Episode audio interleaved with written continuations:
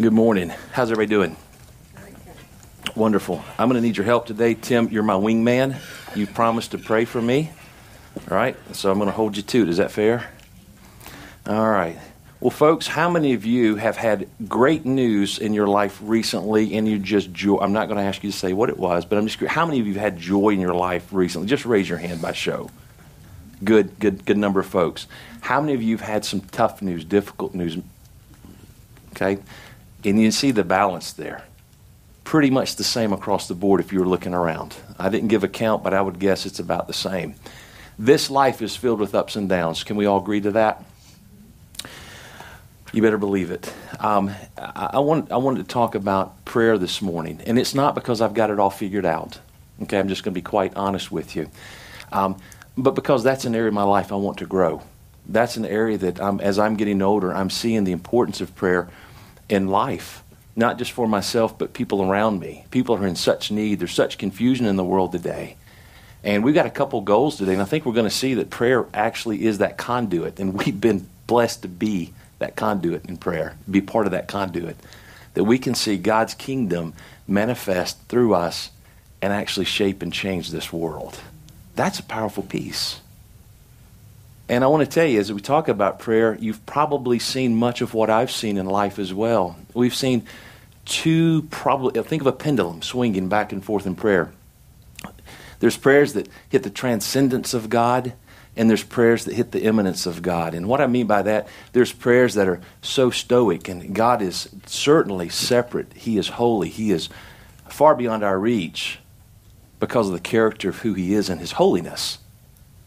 And we also see that uh, Jesus is our brother. He calls us brother, he calls us friend, he calls us family. And that's immanence. And sometimes we see prayers that swing on this pendulum that we pray so stoically and we don't really hit the heart of God. We've, we've just missed. And other times we swing to the left and we treat God more like a buddy and a butler than we do anything else. Can you guys associate with that? You've probably seen that, and maybe you've been guilty of praying in that what I hope today is that we're able to see, not from what I'm teaching, but from what we see in God's Word, just how amazing we can hit the mark every time if we just put, we allow God to be who God is and we recognize where we are in our dependence upon Him. But I got a couple goals today. Number one is that uh, we recognize that we're truly grafted into God's kingdom and His house of prayer. That's pretty cool. The second thing is we recognize that we're living stones. If you remember a couple weeks back, I got to talk about Peter. And Peter acknowledged that we are living stones with Jesus being the chief cornerstone. But let's take that a step further. Not only living stones, but we're pillars of prayer. Did you get that? That's the, the message today. And I'm not going to give five pillars you pray by. I'm simply recognizing that we are the pillars of prayer. And that's how we connect his kingdom to this fallen world, to this fallen world. Well, I did a little research and I found out there's about 650 prayers recorded in the Bible, and I hope we get through all of them today. Okay, we won't do that. I'm going to pick about four out if that's okay. Uh, it's not to say that any of those others, you know, 646 are less meaningful, but there were four that really stood out to me. And folks, this week I just could not get out of my head Jesus clearing, cleaning out the temple. He was really cleaning out the temple. If you remember, uh, Phil spoke a couple of weeks back about judgment starts first in the church. Wow, that has really laid heavy on me. Personal note I want to make sure that my life is clean before the Lord, it's clean before my family, it's clean before my coworkers. I want God to use me. And He's not going to take me if I'm dirty and pour me out in the life of other people. That's contamination. But He wants me to resign myself to His authority. And then we take it to the next level. God wants us to do that in the church. What if everybody in here would just say, hey, confession, we want to be clean. We want the power and the presence of the Holy Spirit to dwell in me personally, and I'm going to take responsibility to do that because the things I do and the things I don't do affect the people that are sitting beside me, in front of me, and behind me. What if we did that as a congregation? What would happen in that day? If you remember, there were places in the Bible where the early church would pray and the ground shook. The ground shook. And people say, well, you know, there's a lot of earthquakes back in that day. Okay. I don't think so. There was, but not like that one. What happens if Life Point Church we turn to the Lord, we become so clean because of not because of self-righteousness, but because of self-awareness. And we allow God to move in our life in an amazing way because it's no longer about our economy. It's about God's economy and what He wants to do in this world through us. How powerful and how groomed a tool we would be as Life Point Church to begin prying and chipping away things that are around us that are so devastating. We'd be able to be an instrument that could surgically help repair lives of those around us, not because we're smart or we're great, but because we have the power of the Holy Spirit coursing through us. And He knows fully what His creation needs. Isn't that amazing? That's where I want to be by the end of today. Think we can make it? Yeah, that's a big challenge, isn't it? All right, but we're going to go for that, all right? Jesus himself had about 25 prayers that were recorded in the New Testament. And that's not to say that Jesus only prayed 25 times, but it is to say that it was important that it was recognized Jesus prayed. So I went through just off the top of my head and I looked through some of the prayers that he wrote, and I'm going to give you a list of things that I saw uh, that were prayer topics for Jesus. All right, you ready? All right. The first one was thanksgiving forgiveness for others. When he was on the cross, he prayed forgiveness for others. Father, forgive them, for they do not know what they do. Uh, he prayed for unity of the church. He prayed for us. We weren't even alive yet, but he knew you by name. He knew me by name. He knows every hair on our head. He prayed that we would have unity. He prayed for him to be committed to obedience, obedience to death on a cross. He prayed for relief. Father, let this cup pass from me. Nevertheless, your will be done. He prayed for the peace of Israel, that I might take them like chicks under my wing. He prayed for protection of the flock, which is us. He prayed that he would continue to have submission to his Father in heaven. He prayed about the unveiling and revelation of the Father's work and his will for humanity. He prayed humanity would see that he and the Father were one. He prayed for the resurrection of Lazarus. He prayed blessing upon food and upon his flock. He prayed his Father would be glorified. He prayed for perpetual communion with his Father.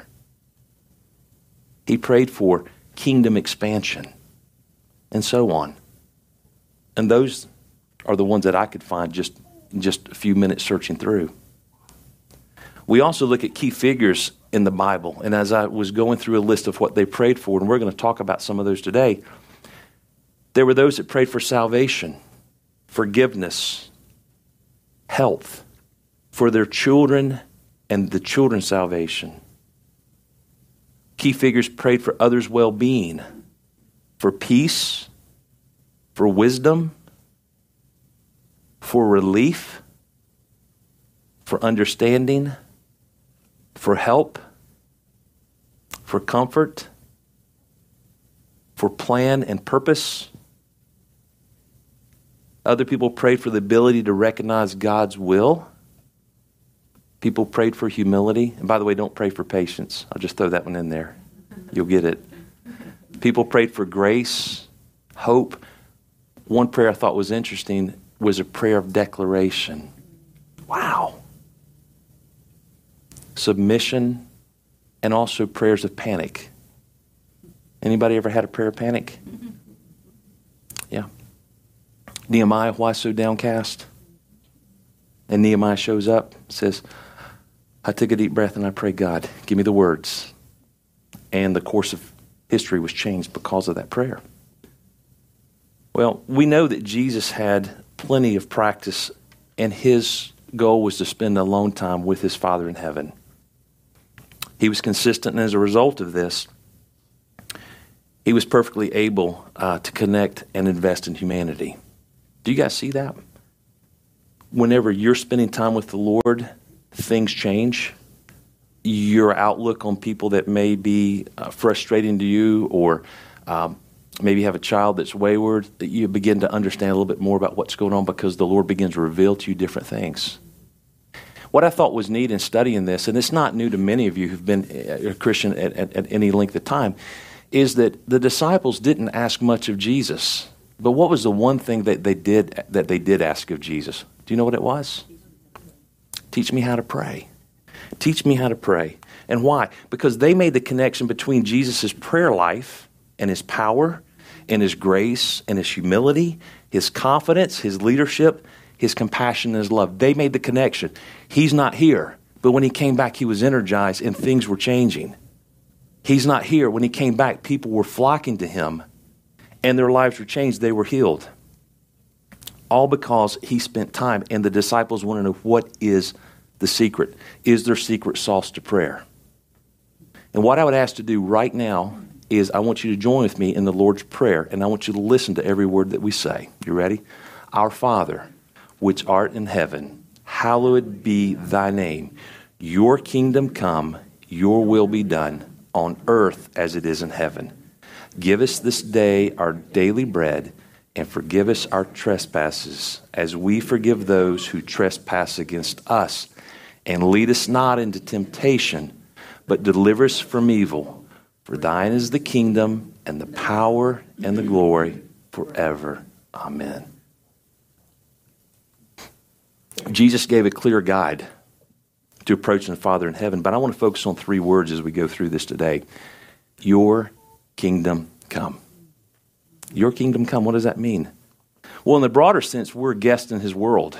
And his world has rules. When Adam and Eve were created, they were created with very few list of responsibilities, but they were given much blessing. And the one thing they were told to do is eat of this, don't eat of that. And when they disobeyed, things changed. And I think what we can see is that um, there's two competing kingdoms. If we are guests in God's world and His kingdom, and we can see kingdom is a word that's, that's taken all the way from the beginning in Genesis all the way through the book of Revelation. Your kingdom come, your kingdom, your world. Satan has entered this world and he wants to bring a new set of rules into God's kingdom. So let me ask you, what happens? What happens when Satan brings his rules into God's economy and his kingdom? What do you think happens there? It's conflict. Okay? Think about in your own life, in your own prayer life. When we're obedient to the Lord, we're following Him, and then we begin to change and follow what Satan wants to do, that just that little bit of, of just a narrow change and diversion of what God wants to do, conflict begins to occur. You see, prayer connects His kingdom purposes through us to a fallen world. That's why we need to be pure in what we do. That's why it should be preeminent in our lives that when we come to church, it's not a show of how great we are, it's a show of our absolute need for the Lord. It should be a confession. Every time we walk through those doors, it should be a revelation to everybody else that those are people in severe need. And we need to say amen and hallelujah because we are people in severe need. We don't have it figured out. We're going to go visit our king and we're going to learn about his kingdom plans because we don't want this uh, satanic kingdom world principles to invade our lives because we know that there's more to the story. If you notice, there's no I in prayer. Um, we are to be given to his kingdom, we are to be given to his rules and his authority over his kingdom. And you may be able to associate. I gave a list of Jesus, the things that he would pray about. I gave a list of some of the key figures in the Bible. But I'll also tell you that uh, when I began reading, I said, Well, what's my list? Sometimes my list is me, and then me, me, and then sometimes a little bit more me, and I throw in a little bit of me, me, and me. It's easy to do, isn't it? We go to God honestly in our minds with this not kingdom principle. How can we be submitted to the authority of God is much better. And then God moves us, and we realize we don't pray for ourselves in a selfish sense anymore. We pray that God will help change and shape us so that we can impact and come alongside what God is doing and change this world. So that's a challenge for today. But you know, Satan has his own kingdom and he tries to bring his own rules into this world. And somehow we, from a worldly sense, think that um, we're empowered to challenge his authority. And the result is that kingdom conflict. If you don't believe me, look back to Jesus when the Pharisees, the scribes, the Sadducees, the elders, the chief priests kept challenging Jesus. They would challenge him on the merits that they didn't believe in. Sadducees didn't even believe in the resurrection, nor demons, nor angels. Yet they would challenge uh, Jesus and say, Well, Say that Sally over here has a husband, he dies, and she gets remarried to his brother, and then his brother and brother. Well, first of all, whose husband is she in the resurrection? Well, that was the Sadducees who didn't even believe in the resurrection. So it was a measure of hypocrisy, it was a matter of sarcasm. And guys, look at this world today. You try to debate or talk to someone who is in the satanic mindset in Satan's kingdom, it's not even worth the argument. They're going to lead with such sarcasm. And guys, the root of sarcasm is anger. And the root of anger is fear because when you get down to it, they're fearful. They know that the Word of God is true, and they know that they are not submitting to the Lordship of Jesus Christ. They know that they're not submitting to the King of Kings and the Lord of Lords. Instead, I'm going to bring into this world as a guest what I want to bring into it. I'm going to track my dogs in. I'm going to let I'm going to bring in everything that I want to do. I'm going to stay up late, come in late. I'm going to do whatever I want to do. And as a result of that, there's conflict. There's competing ideologies, there's social issues, racism, violence, gender confusion, globalism, economic destruction, etc. Take your cherry pick. It's all over the news. And the world's in such chaos because of it. Families are at war. Politics are more important than anything else. Can I get any amens on that? Well, all prayers in the Bible are powerful on their own. God does not look at the length of our pleas or the request or how perfectly prayers were created. Remember the transcendence and immanence? Okay? He does not look at a person's status in society, but at the status of their hearts. God shows his unconditional love and unfailing grace to everyone who has faith in him. And the Bible is timeless, and its words are our guide to life. Now, I'm going to ask you to turn. If I think I've got some slides that may be popped up, but I'm going to talk about a few people this morning. The first person I want to talk about is Hezekiah. Hezekiah had a prayer for courage and deliverance. And if you remember, Hezekiah was the 13th successor in line of David's throne. And as um, Phil spoke last week, you have a divided kingdom. You have 10 tribes in the north, two in the south. It's a divided kingdom. Hezekiah was over the south, he was uh, stationed there. And what we find is that Sennacherib, okay, Sennacherib was king over Assyria, and we understood that Assyria was horrific. Can't even talk about the things that they would do to um, their enemies. Sennacherib invades Judah and they begin to uh, take over different towns and they begin to burn everything. Well, Hezekiah recognizes this, and the first thing he does is he gets his uh, generals together and he goes to the Lord in prayer and he begins to say, Hey, it's only a matter of time before they come here. We're going to rebuild the wall we have. We're going to put another wall around this for protection. We're going to cut off the water source and let the fields die out. Why let them camp out and have all the food and everything that we've done? And then we're going to go to war and fight. Well, sure enough, not before too long, and actually while this was happening, Sennacherib shows up with what actually has his general show up with a letter, a note that not only says, We're going to come in here, there's no God that's going to save you. We're going to burn your fields, we're going to take your lives, and um, you've got no hope. And as a result of that, Hezekiah doesn't panic. We're going to see what he does, and as a result is how God delivers him. 2 Kings 19. 14 through 19. Hezekiah received a letter from the messengers and it read, and excuse me, and read it. Then he went up to the temple of the Lord and spread out before the Lord. And Hezekiah prayed to the Lord, Lord, the God of Israel, enthroned between the cherubim, you alone are God over all the kingdoms of the earth. You have made heaven and earth. Give ear, Lord, and hear. Open your eyes, Lord, and see. Listen to the words Sennacherib has sent to ridicule the living God. It is true, Lord, that the Assyrian kings have laid waste to these nations and their lands. They have thrown their gods into the fire and destroyed them, for they were not gods, but only wood and stone, fashioned by human hands. Now, Lord our God, deliver us from his hands, so that all the kingdoms of the earth may know that you alone, Lord, our God. Well, lessons we can learn from Hezekiah. A couple things. Number one, in troubling times, seek God first. So, right now, some of you may be facing your own Sennacherib. You may be. I know there's times that we have. The immediate action Hezekiah took uh, when it began to ridicule his faith wasn't that he panicked. But the first thing he did is he took a deep breath and he went before the Lord and he prostrated himself before the Lord. We can see that in the first couple verses. Secondly, we see that he didn't complain or wallow in pity. Why is this happening to me? Why is this happening to Israel?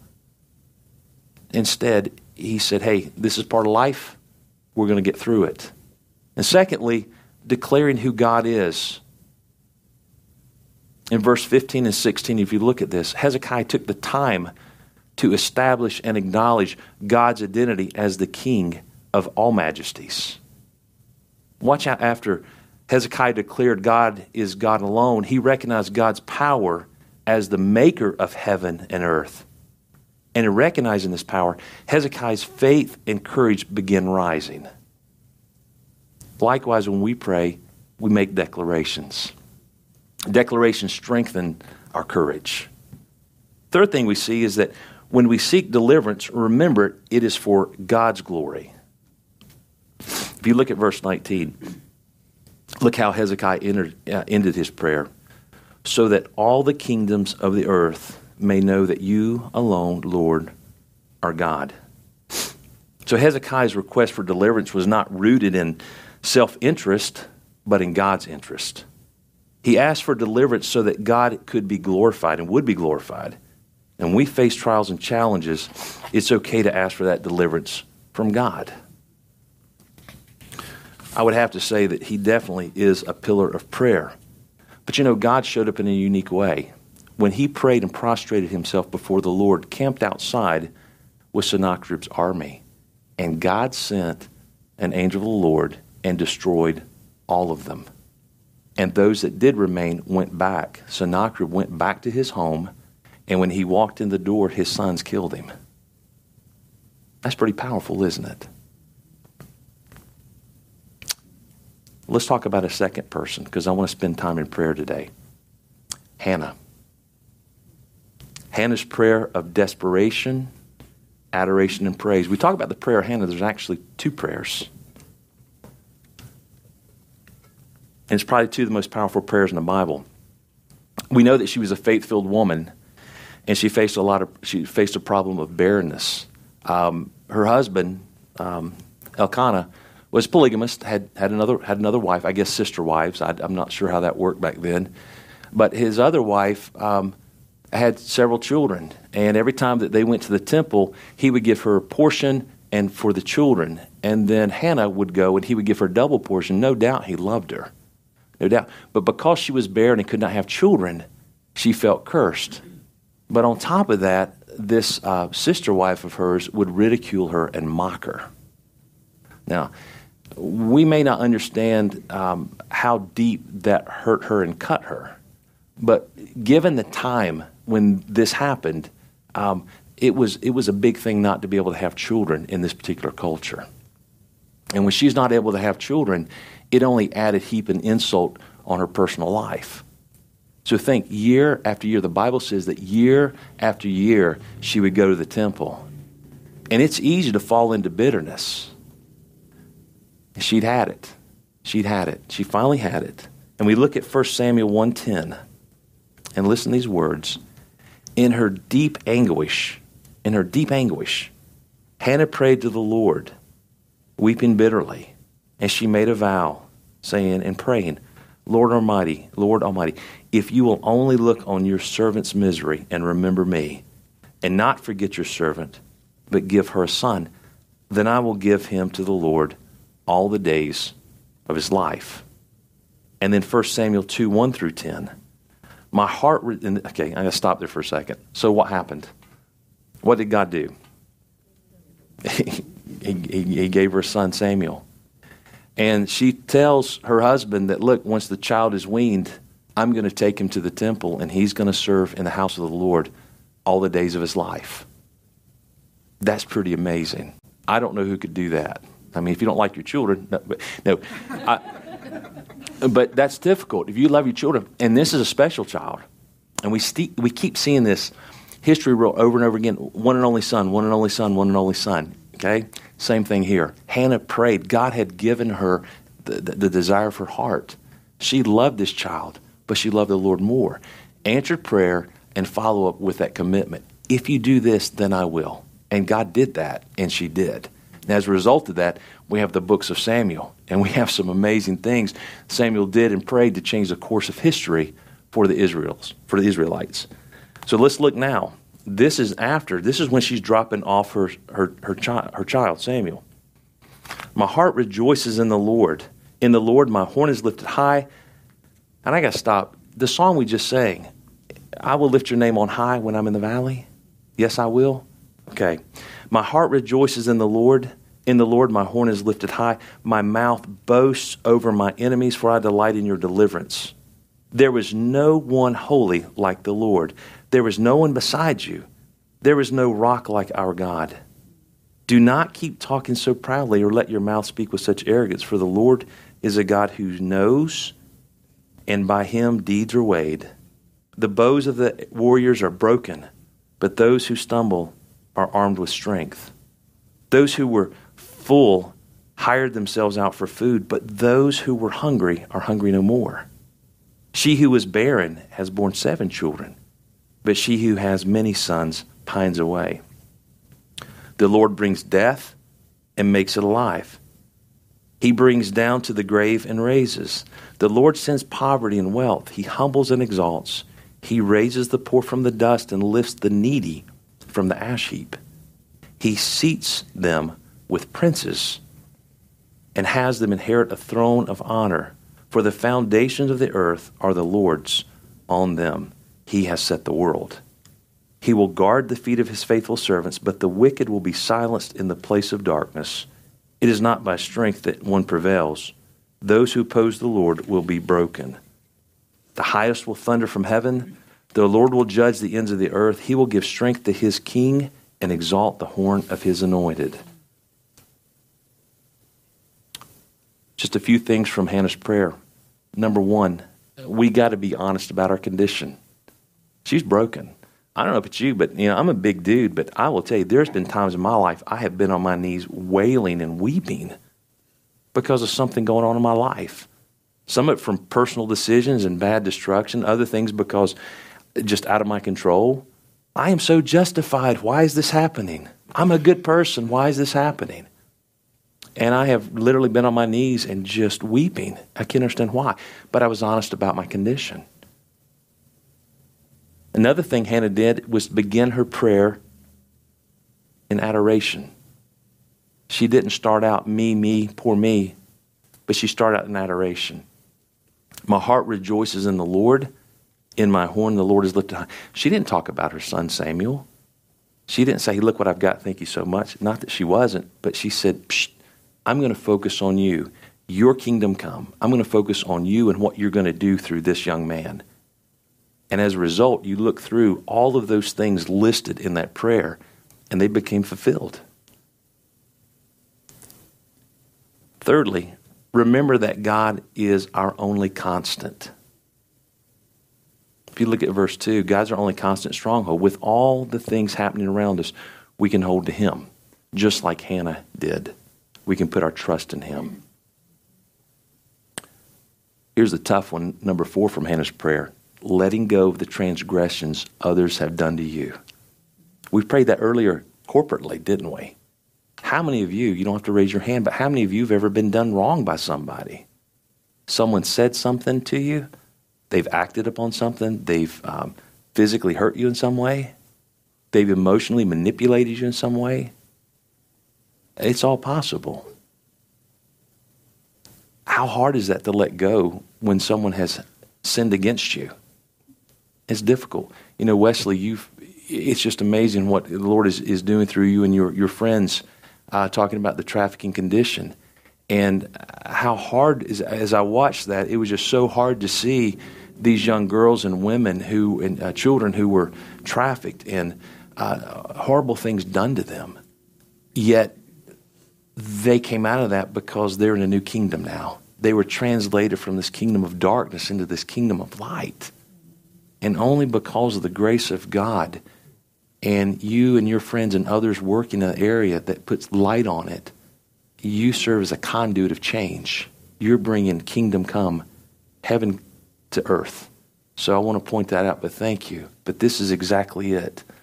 Transgression. How do you let go of that? She let go of it. She didn't look at her husband who said, Am I not better than 10 sons? Okay? She didn't look at this other woman and say, I'm going to get you back, and my kid's now in the temple. I got a t shirt. No.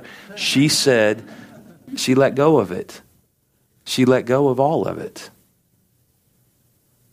But in all circumstances, understood, she understood which kingdom she was in. Let's look at the uh, third one, and this is the last one I'll talk about. And this is Jesus' prayer for surrender and obedience to God. When I look this up, this is in Matthew 26, if you want to turn to Matthew 26, 38 through 42. Guys, I'm looking at time. This is a little bit different. I, I really want to get to time that we're praying together, if that's okay. But as you turn to that, we see in this prayer uttered from the Garden of Gethsemane. Um, this is just before uh, Jesus fulfills God's plan of salvation. He prayed to God, and he was in great anguish over uh, his approaching physical pain and the ultimate separation he would face from his Father in heaven. Uh, though Jesus knew his crucifixion was inevitable, and although he would not fail God's will, his human nature still struggled. Now, we'll never experience the depth and despair that Jesus experienced at this time. However, this is a powerful prayer, and we can learn from this as a disciple. Let's look at the verses 26, 38 through 42. Then he said to them, My soul is overwhelmed with sorrow to the point of death. Stay here and keep watch with me. And going a little further, he fell with his face to the ground and prayed, My Father, if it is possible, may this cup be taken from me, yet not as I will, but as you will. Then he returned to his disciples and found them sleeping. Couldn't you men keep watch with me for one hour? He asked Peter. Watch and pray so that you will not fall into temptation. The spirit is willing, but the flesh is weak. He went away a second time and prayed, My Father, if it is not possible for this cup to be taken away unless I drink it, may your will be done. Well, Jesus can relate to our anguish and distress, can he? Ultimately. I believe, you know, when, when, when Jesus left his throne, he didn't give up deity, no doubt about it. But he, he, he limited himself to time and space. And no doubt he was tempted by Satan like no one else ever could be or would be no doubt that he suffered the physical burdens beyond what any human could suffer. No doubt he suffered the spiritual alienation from eternal relationship in the Godhead. No doubt we can't fully understand that. But Jesus fully understood the depth, the scope, and the breadth of the human condition. Not one person can ever come to Jesus and say, You just don't understand. There's no way. Jesus understands fully. Next, I want to point out this. You notice what happened. Jesus definitely gave credence to his friends, didn't he? It was important he had friends with him, and he took his closest friends with him to the Garden of Gethsemane. I think they thought it was another night camping out in the garden. But when Jesus says, I need you to pray with me, they didn't quite get it and understand it. But Jesus didn't turn to his friends immediately for advice. He turned to his Father in heaven and he, he, he allowed himself to say, Look, your kingdom come. If this cup is not going to pass from me, your kingdom come. Your will be done. And he did. Lastly, I want to touch on is this is God's unconditional love for us in Jesus' prayer. We know in Romans 3:23 that we all fall short of the glory of God. But God loves us so much that this is what he allowed to happen. Now, today as we're getting ready to close out, I don't want to uh, I know it's a little short today, but I want to spend time in prayer. And partly because we're called to be a house of prayer. But I want to give you um, just a reminder that Jesus declared Jesus was declared by Peter as the cornerstone. We also know that we were declared as living stones. And today the challenge is recognize that each of us are pillars of prayer. Now, I don't want to put anybody in an uncomfortable place in prayer because everybody's in a different place in prayer, different time and walk uh, with the Lord, and that's okay. But as we said before, uh, you see that most of these prayers are just crying out in anguish where there need to be crying out in anguish. There's also prayers where people cried out in praise. There's also examples where people cl- cried out in declaration. Okay? I'm not your Holy Spirit. Okay? I'm simply acknowledging that there's a lot of different emotion in the room. There's a lot of different situations in the room, and God is grooming all is using this to, using all these things to groom us into a tool where we can be a conduit for His kingdom. Prayer changes things.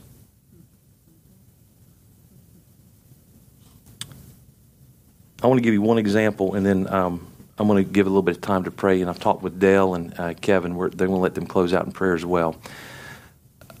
But years ago, um, uh, one of my children, I don't, they, they, uh, the littlest ones had snow globes. I don't remember which ones, but they had snow globes, and sometimes we'd find them broke on the floor.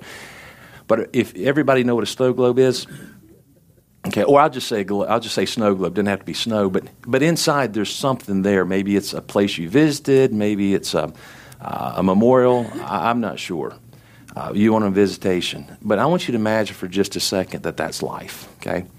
And we begin to shake the snow globe up, and as I'm shaking it and I'm agitating it, uh, are you able to see much?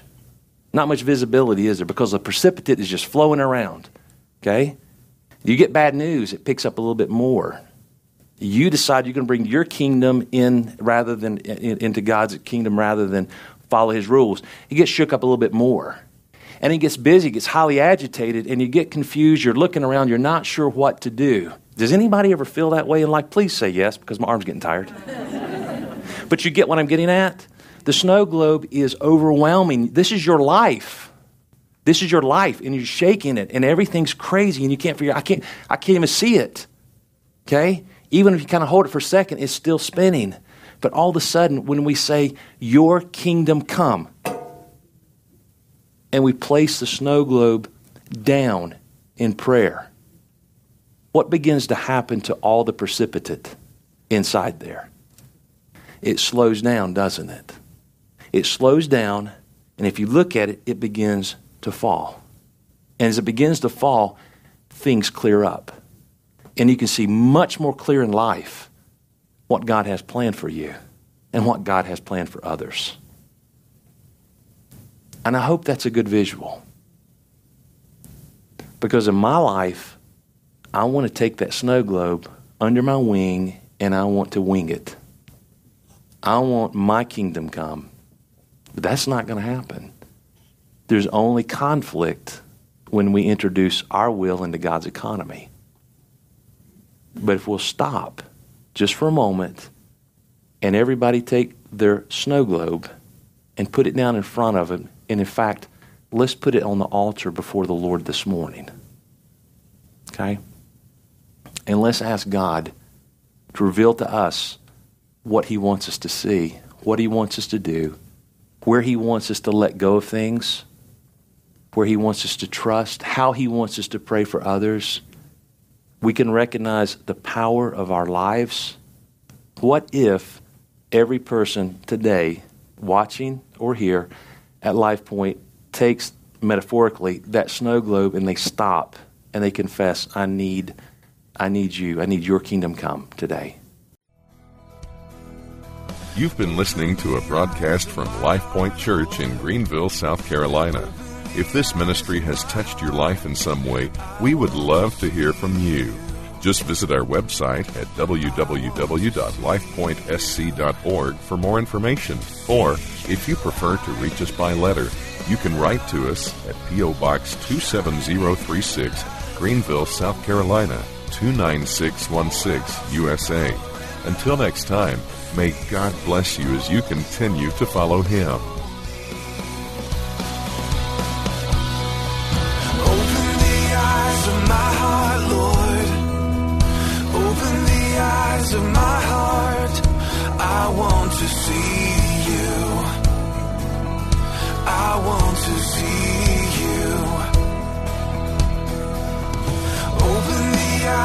my heart.